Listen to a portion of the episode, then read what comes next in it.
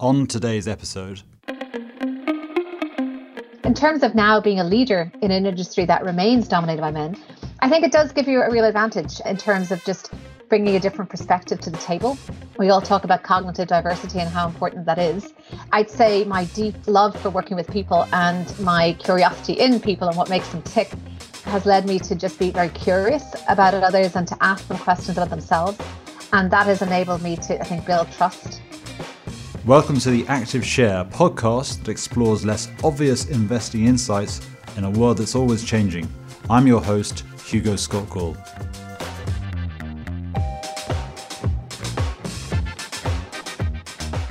Today, I'm delighted to have with me Aoifinn Devitt. Aoifinn currently serves as the first female chief investment officer at Moneta, a $27 billion assets under management firm.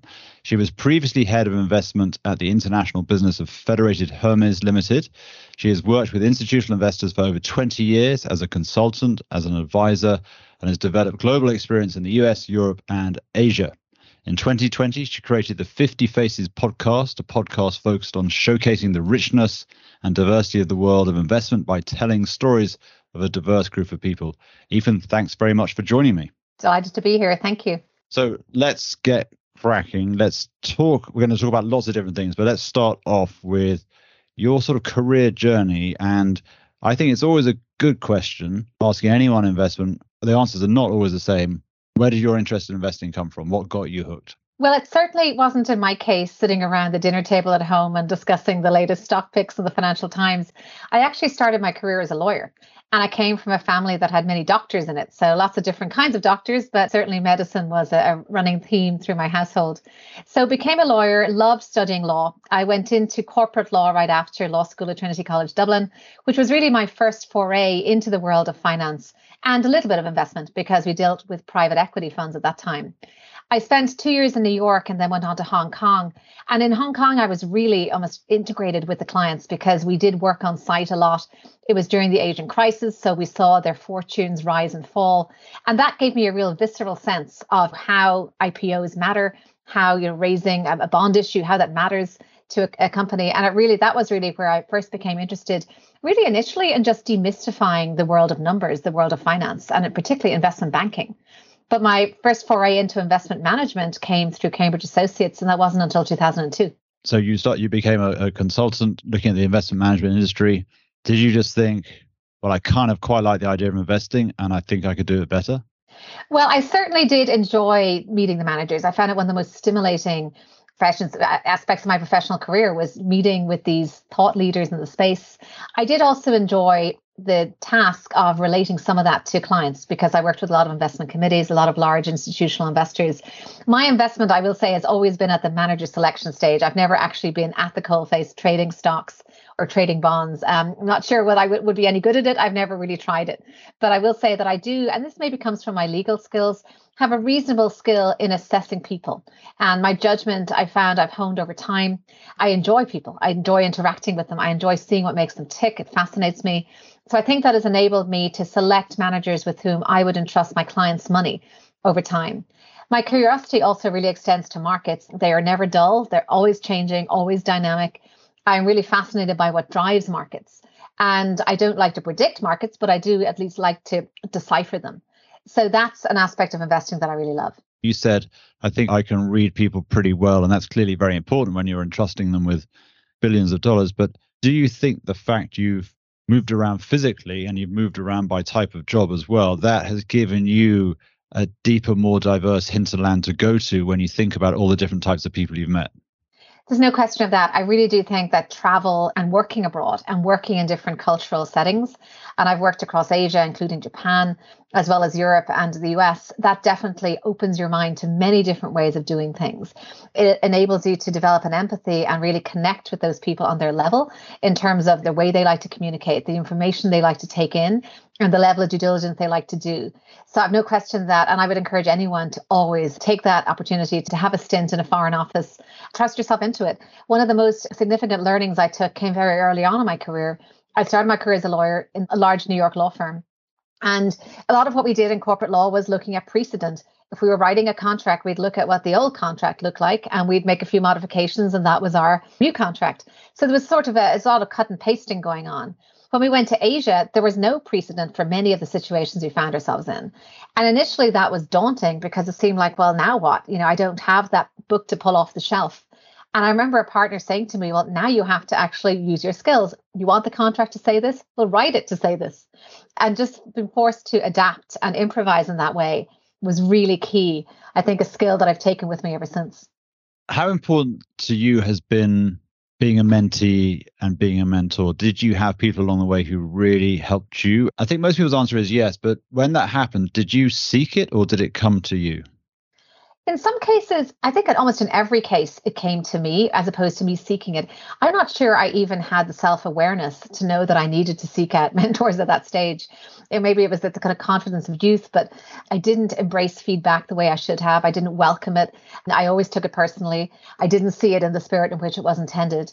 I was given mentors just as a natural structure of a large law firm. I was given both a junior and a senior mentor, and they took their role very seriously and really took me under their wing. And that was tremendous. And I've always found that I, when I see someone that inspires me, I really gravitate towards them and start to learn from them, watch what they do, and, and try to emulate that. So I wouldn't say I've ever expressly asked those people to be mentors, but I've definitely learned tremendous amount from the, the brilliance of others. Yes, yes, well, ditto, ditto. And it's if you come with a structured, good question asking for help, nearly everyone will give it to you. If you just say, I want some help and it's quite vague and non specific, then I think you kind of get a lot less back, if nothing at all. So, one question I have to ask you, and this is a question that I couldn't answer, which is could you talk through what it's like being a female leader in a male dominated industry? you know, I'm always very aware that you don't really understand what it's like to be in someone else's shoes until you actually are. And that's not a question that I know that I can answer. So I'm interested in your perspective on that and, of course, how it's changed over time. Well, I think I mentioned earlier at the very beginning of my career where it was actually expected that we looked to a precedent to actually copy that contract. But I think you to take that analogy further, that's what we do in our lives too. We look for examples of people who've navigated this path before. That's why role models are so important. We look at how somebody navigated this tricky situation or what they said or how they coped with returning from work after maternity leave. The sad fact is because there are so few women in senior positions, there are extremely few role models for whom to look to for that expertise. So I didn't have many role models. I say that was challenging. It meant by, by, default that many of the role models had to be men. So I tried to learn from them and the wide diversity of men that I worked with. In terms of now being a leader in an industry that remains dominated by men, I think it does give you a real advantage in terms of just bringing a different perspective to the table we all talk about cognitive diversity and how important that is. I'd say my deep love for working with people and my curiosity in people and what makes them tick has led me to just be very curious about others and to ask them questions about themselves. And that has enabled me to, I think, build trust. But I wouldn't say it's been a factor in my career progression as such. I don't feel it's hindered me, but it's always been an aspect. It's just something that just sits there, just like I, have red hair and I'm also often the only woman in a room or often the only woman on a panel. And that's just something I'm used to at the moment. So I'm really interested in your answer on this. But why is it that there are not enough women in our industry? And it's not really changing. It's not changing fast enough. There are certainly many great groups like there, are, like Girls Are Investors, Girls Who Invest, trying to really improve the pipeline. I think the missing piece is the nurturing. And I did this, I was on a panel recently where we talked a little bit about sport. And I, my only sport I've ever been any good at is long distance running, but it's had the importance of those kind of cheerleaders along the way of your race, the point where you're most likely to start flagging or most likely to start, you know, finding that, you know, you really need that energy drink or just that boost of morale. I think that's where we fall short in the industry. We're very good at the beginning of the race, at the starting corrals. We get everyone all excited about the vision and how much of a contribution they're going to make. But it's at the points where they're starting to feel weak or the energy is ebbing. I don't think we're rallying in the same way. Maybe it's because we're all too busy, but we're not doing enough to nurture women along their career path.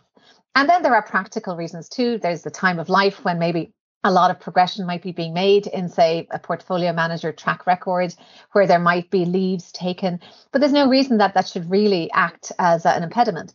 Unfortunately, it has acted, and then there are simply fewer women in the role.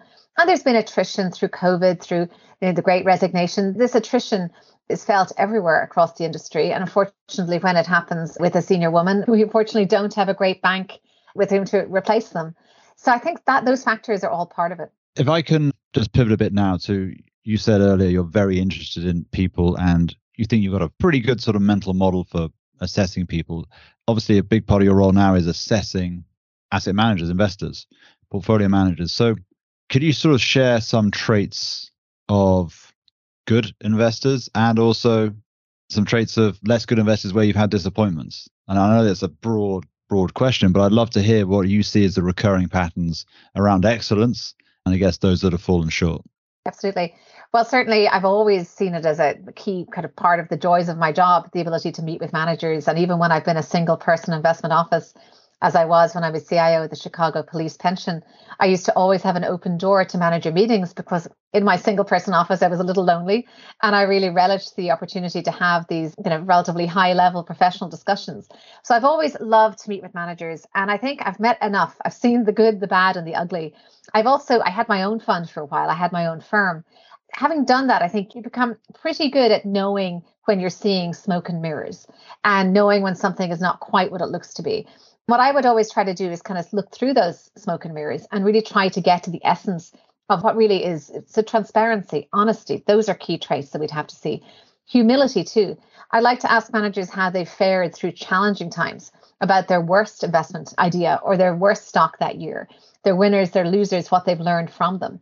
And one can gain a huge amount just hearing how a manager even reacts to that question because whether they're defensive or whether they're open, and you get a good sense too as to you know how aligned their interests are like their skin in the game. That is a, obviously a key trait.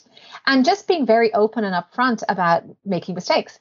The fact is our industry has always been taboo to mention investment mistakes which you know by definition of any batting average we look at in terms of the outer underperformance of active managers we can see that mistakes are all over the map and there's quite a prolific number of mistakes for every investment manager but yet we don't talk about them I think it's only when we have the safety to talk about mistakes and what we learn from them that we actually can see where the true talent lies.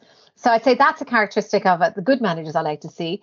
And also just from a practical standpoint, like to see not too much focus on asset gathering.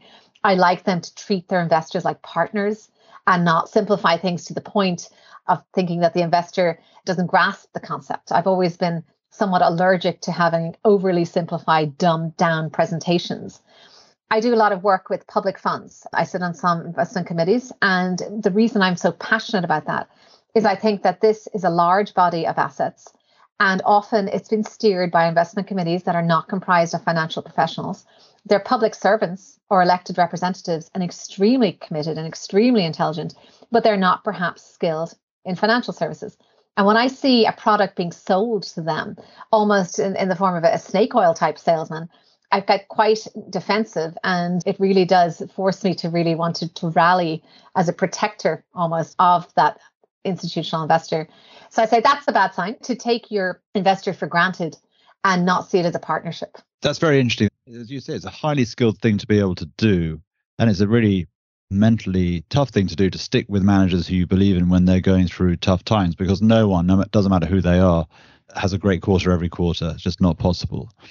But one of the things, you know, if you think about an investment manager, what is their competitive advantage? It's skill in making decisions and it is intellectual capital. There are no physical assets. So, how do you assess culture? Because culture has to be very important, even if it's a small team. But if it's a bigger team, how do you go about assessing culture? Because I imagine most investment managers, as with most sort of intangible, intellectual property driven decision making businesses, so this could be a whole range of professional services firm, will tell you they've got a great culture. How do you sort of assess that? First of all, it's essential to visit the manager on site. That old adage about kicking the tires as it really does ring true. Going on site, it's the body language, it's the atmosphere in the office, the sense of industry. It's in a meeting if the senior person's there in place, whether the junior people can have a chance to talk, little things like that. I also read a lot into the energy and excitement that I see, particularly among junior staff, when to be working in the environment they're working in. I think that's where we get the true read on culture. So, but it is critically important. And unfortunately, with COVID, we haven't been as able to do that as we would have been in the past. Yeah, and in different ways, I think COVID has been a challenge for cultures, particularly cultures that relied a lot on close physical contact. I don't mean really close physical contact, but I mean discussing things, brainstorming in rooms together. That I think has been a challenge. So I think it'd be very interesting once everyone's back on the road checking those cultures to see if they've remained as strong, whether they've been, whether they're strengthened. Do you think if we wound forward 10 years, 15 years, you'll be looking for very different things in managers than you are today? I don't think so. I think this is really a people business. I mean, obviously, in probably in 10 years, we'd expect technology to be forming and even we would certainly expect certain technology to be in place with many of these managers and not to simply be doing everything with, with the old methods. But I would think that in terms of who you're going to really entrust your capital with, and especially as we get into private markets, that's going to be where the lockups are longer and the, the ability to deliver value is really dependent on the skill and the network and the experience. I do think that we'll be looking at many of the same things. Let me ask you a, a similar question, but really around the product side, as in, do you think the different range of things you can invest in, whether that might be public markets versus private, whether that might be off the peg, long only equity portfolios versus bespoke. Do you think that the products required for the next 10, 15, 20 years are going to look very different? That we're going to get disruption to the product suite of the investment management industry? Definitely, that's a great question, and you know certainly the number of products continues to proliferate, and we certainly are navigating through an increasingly busy scene when it comes to choosing for our clients. We're going to see evolution on many fronts. We're going to see evolution in terms of structure, whether it comes through customized indices, through more products being, I suppose, democratized and made available to the smaller investor and equally there will be technology platforms that make that possible that allows there to be this efficient scale to get access to those big names so now where i'm working and where we work with very small clients as well as large clients we've seen the need for that and we've seen the speed with which that many of these technology platforms have started up in order to cater for that need. So that's definitely going to be a big change. In terms of subject matter too, we're already seeing massive innovation, whether it be around digital assets or say impact focused funds or the renewable energy funds or any number of areas where we're seeing new product launches as well as perhaps inflation resilient funds or funds that are tied to the commodity complex. We continue to see a large amount of innovation in the product space. I still think we'll be looking at the same core exposures, especially certainly for going forward 10 years. We may be more selective when it comes to active management. Maybe there will be less, maybe patience will have run out with some of the active managers who aren't delivering alpha and aren't returning their fees at least. So perhaps we'll see more passive. But again, there'll be customized passive ex- solutions then as well, because increasingly investors want to make their mark on their strategy. And if it's not coming from them, it's coming from their stakeholders, the need to get and mission expressed in an investment strategy. Do you think customization is an area where active managers, as in humans, can prove themselves and actually carve out a niche that is both defendable, maybe raises switching costs, maybe enjoys some pricing power, or is customization eventually just going to be done more and more by machines? I mean, is there much when you're thinking about five year, 10 year view allocating to humans versus machines? What is it you think humans can still do well? I can say that the ESG revolution, in terms of the product factory that we've seen spring up, has definitely been a lifeline for active managers. There's no question there is still a skepticism around how passive strategies can achieve that, and can certainly, as we see that even getting more extreme, the need to whether it be divest from a certain region or a certain sector, as we up the ante on that, that is going to definitely give a lifeline. Unfortunately, it may not always be a just lifeline in that there may be some strategies that perhaps shouldn't have continued or managers that shouldn't by right have a reason to continue to exist. They will continue to exist in terms of so customization that gets around products that cannot be done passively will certainly be a lifeline as far as customization such as index customization that then i think is going to probably be a great boon for those very large players who can construct those indices. And some of those firms didn't even exist 10 years ago. You know, they've really just sprung up in response to that, they've moved swiftly, and arguably that they're looking at the entire ETF complex as as their potential client base. I think one of the arguments for humans versus machines, the machines oftentimes, I mean, they're very nimble, but they they can only process current and historic information. Humans can see patterns and should therefore be very good, not be very good, but should be relatively good when things change and things change in a unusual way or a meaningful way. So you're getting a real dislocation. So right now, it certainly feels we may well be in a different investment regime than we were in the last, let's say, decade. I mean, you can certainly maybe even say that the, investment regime we were in maybe right up to the pandemic or maybe right up to the invasion of Ukraine. Perhaps started actually with Volcker in, in the early 80s. So you can debate where the investment regime started, but do you think that, I suppose, number one, when you get step change, big shifts in investment regimes, that should be something that humans can thrive in? Or secondarily, perhaps the bigger question really is do you think we're moving into a different investment regime? It's a great question. And I suppose the classic phrase that the four, most dangerous words are it's different this time are something that I've been thinking about a great deal since the beginning of the year because there is a temptation to think it's different this time when we're in the middle of it.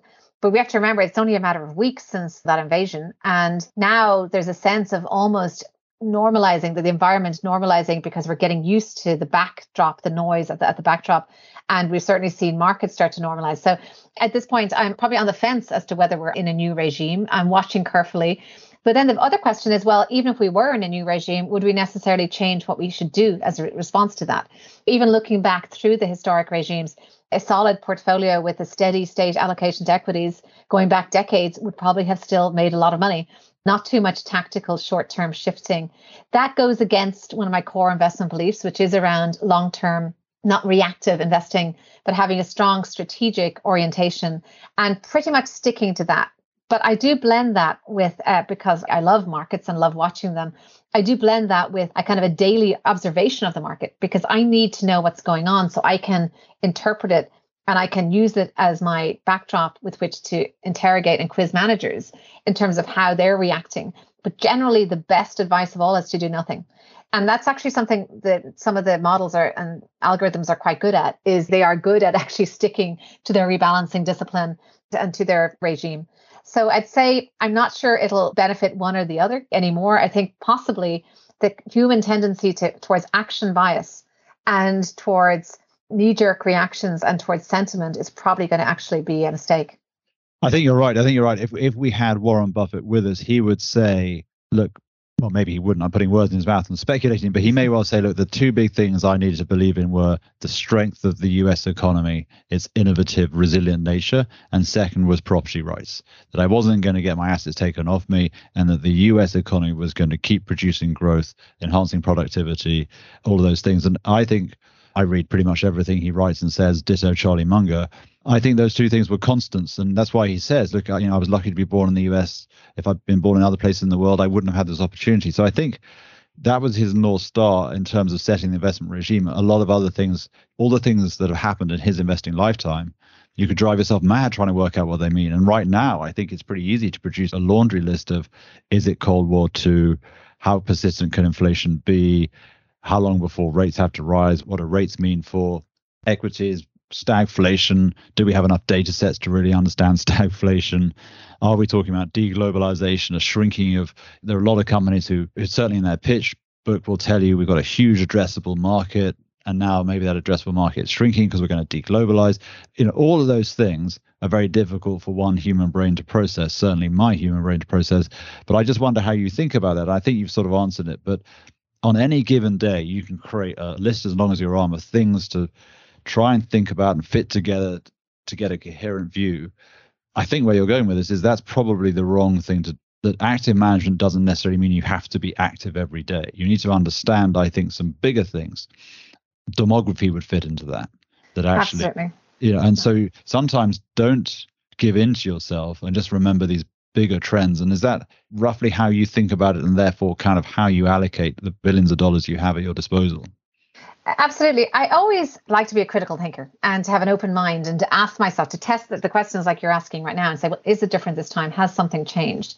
And I say the only aspect of today's regime that I think is different is the ESG driven, stakeholder driven concept of investability which seems to have come to the fore around Russia. And that is, to me, just really a crescendo that we've been seeing building up over the increased awareness of ESG issues. We've had increased vocal overtures by stakeholders and by companies in response. A lot of this came about in, in, the summer of 2020 with the murder of George Floyd.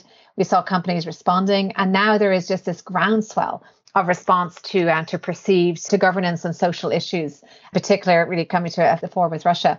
So I'd say that's the one aspect which I wonder whether that's something we've seen before. We've certainly seen high inflation, we've seen rising interest rates, we've seen emerging market underperformance. all of these areas, we've seen the oil price being quite volatile. There are, I wouldn't say there are playbooks for this, and that every crisis is different. And I don't like to look to a previous crisis to understand this one because you know this is so different from the um, GFC in terms of just financial institution stability. But I do wonder how far, if we were to open that door of what we consider investable based on moral judgment, how much we would have to continue uh, leave that door how much we, we would let in or let out were that door to be opened and that's something i'm watching very carefully to see if it's flash in the pan or the beginning of a much bigger trend that's a great point. I wanted to ask you about that actually. Just ESG in some ways is being tested now because you know alternative energy sources, some countries going to burn more coal, etc. So I wonder whether this test of something that's really gathered a lot of pace. And I think, as you said, has proliferated into a lot of products, some of them perhaps not doing exactly what they purport and claim to be doing. But I wonder whether ESG comes through this a little changed, but stronger for it.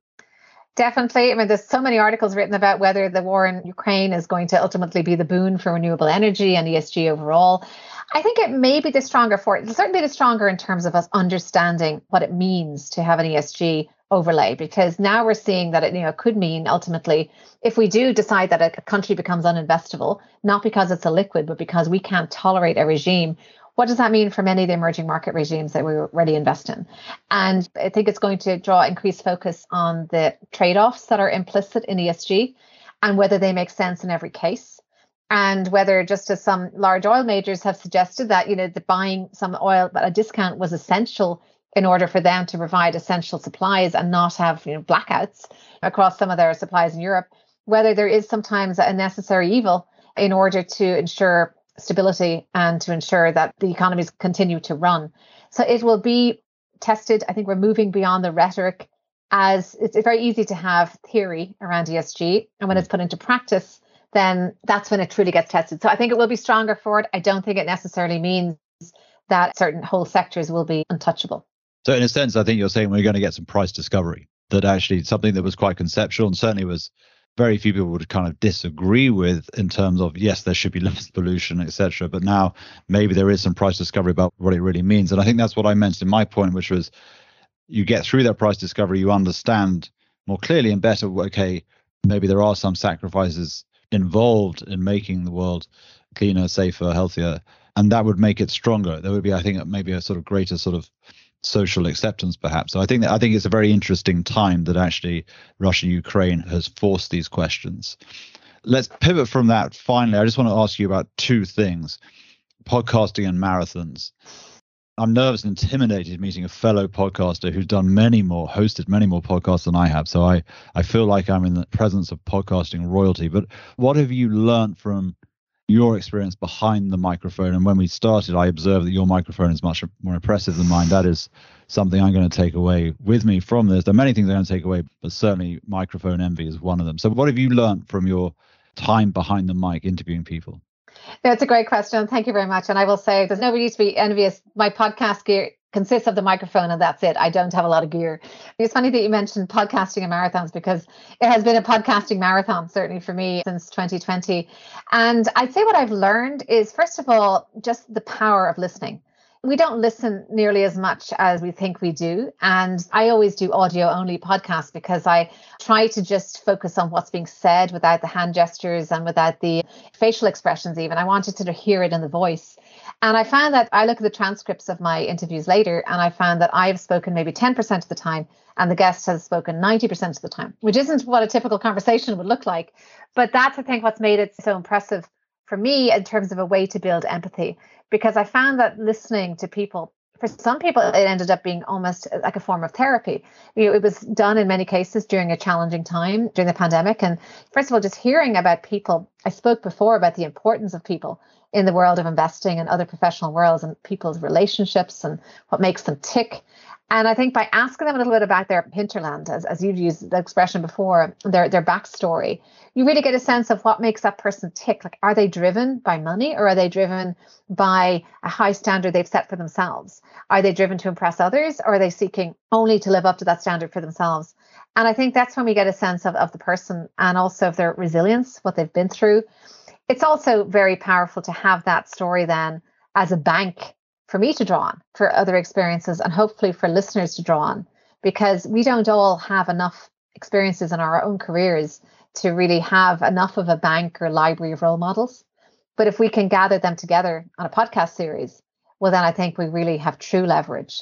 And with leverage comes impact. I couldn't agree more. I think one of life's great luxuries is spending time with interesting people. And I certainly have found that one of the huge, huge benefits and I guess the gift that keeps on giving from from doing this is is hearing people's stories and and seeing how they change during an interview even because you know I'm not trained in interviewing but you kind of know where you're going to start but you don't know where you're going to end. And so I find it really really interesting. The book I enjoyed reading is by a Japanese writer called Haruki Murakami which is what I talk about when I talk about running. When you're running your marathons I think it's 37 marathons. What do you think about? What do you think about when you think about running well, first of all, what I think about is that it's all about just me in this race. And that is actually quite a massive amount of security I get from that because I'm not going to let down a team. I'm not going to let down anybody else. Nobody else has any expectations around that race other than me. And also knowing that gives you a certain freedom. You can freak. I did a race recently, which turned out to be all on packed snow. It was a bit of a surprise to me. It was seven degrees Fahrenheit in the morning as we were starting that race. I very quickly realized that this was not going to be a PR and that I was going to just slow down, switch out my fast-paced music for some uh, some podcasts, and just kind of settle into a long run. And I have the freedom to do that because nobody was expecting anything. I expected myself to finish, but that's about the only expectation I set. So actually being able to be kind of gentle and give yourself some grace like that is something that I think about. It's very much the first of all, there's obviously the fitness aspect, but for me, it's also just the psychological journey. It's about setting goals so I do have a goal now. I've gone a little bit beyond 37. I'm at about 41, 42 right now. I actually lose count after a while, but it's to get to 50 by the end of this year. I, having goals is just really important for me to kind of set as milestones and pointers in my life. I find I, I like to organize my life around these little milestones. So that's what I think about. Sometimes when I'm actually I thinking, I'm thinking about, well, where's the next aid station, or how can I solve this problem in my one of my children's lives? But it tends to be actually the bliss of nothingness Yes, I completely understand that. Although I haven't run 42 marathons, I haven't even done 42 podcasts. I want to say thank you very much for coming on the show. I know we're a rival show, but you're, as I said, you're podcasting royalty and I'm not. But it's been great talking through. I think we covered a lot of ground, 26 miles. It's been one of the most fun races I've ever run. So thank you so much. that was great. Thank you for listening to today's episode of The Active Share. To hear additional insights from William Blair Investment Management, visit us at blog.williamblair.com. The Active Share is available on iTunes, Stitcher, Google Podcasts, and TuneIn. For questions, comments, or topics you'd like to hear discussed, email us at podcastim at williamblair.com.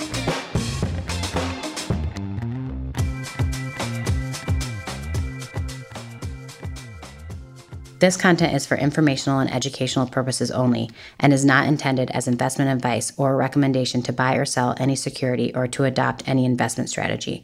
Investment advice and recommendations can be provided only after careful consideration of investors' objectives, guidelines, and restrictions. The views and opinions expressed are those of the speakers as of the date of this recording, are subject to change without notice as economic and market conditions dictate, and may not reflect the views and opinions of other investment teams within William Blair Investment Management. Factual information has been obtained from sources we believe to be reliable, but its accuracy, completeness, or interpretation cannot be guaranteed. Any discussion of particular topics is not meant to be comprehensive and may be subject to change. This material may include forecasts, estimates, outlooks, projections, and other forward looking statements. Due to a variety of factors, actual events may differ significantly from those presented. Past performance is not indicative of future results. Investing involves risk, including the possible loss of principal. Any investment or strategy mentioned herein may not be suitable for every investor. References to specific companies are for illustrative purposes only and should not be construed as investment advice or a recommendation to buy or sell any security. William Blair Investment Management may or may not own any securities of the companies referenced. It should not be assumed that any investment in the companies referenced was or will be profitable.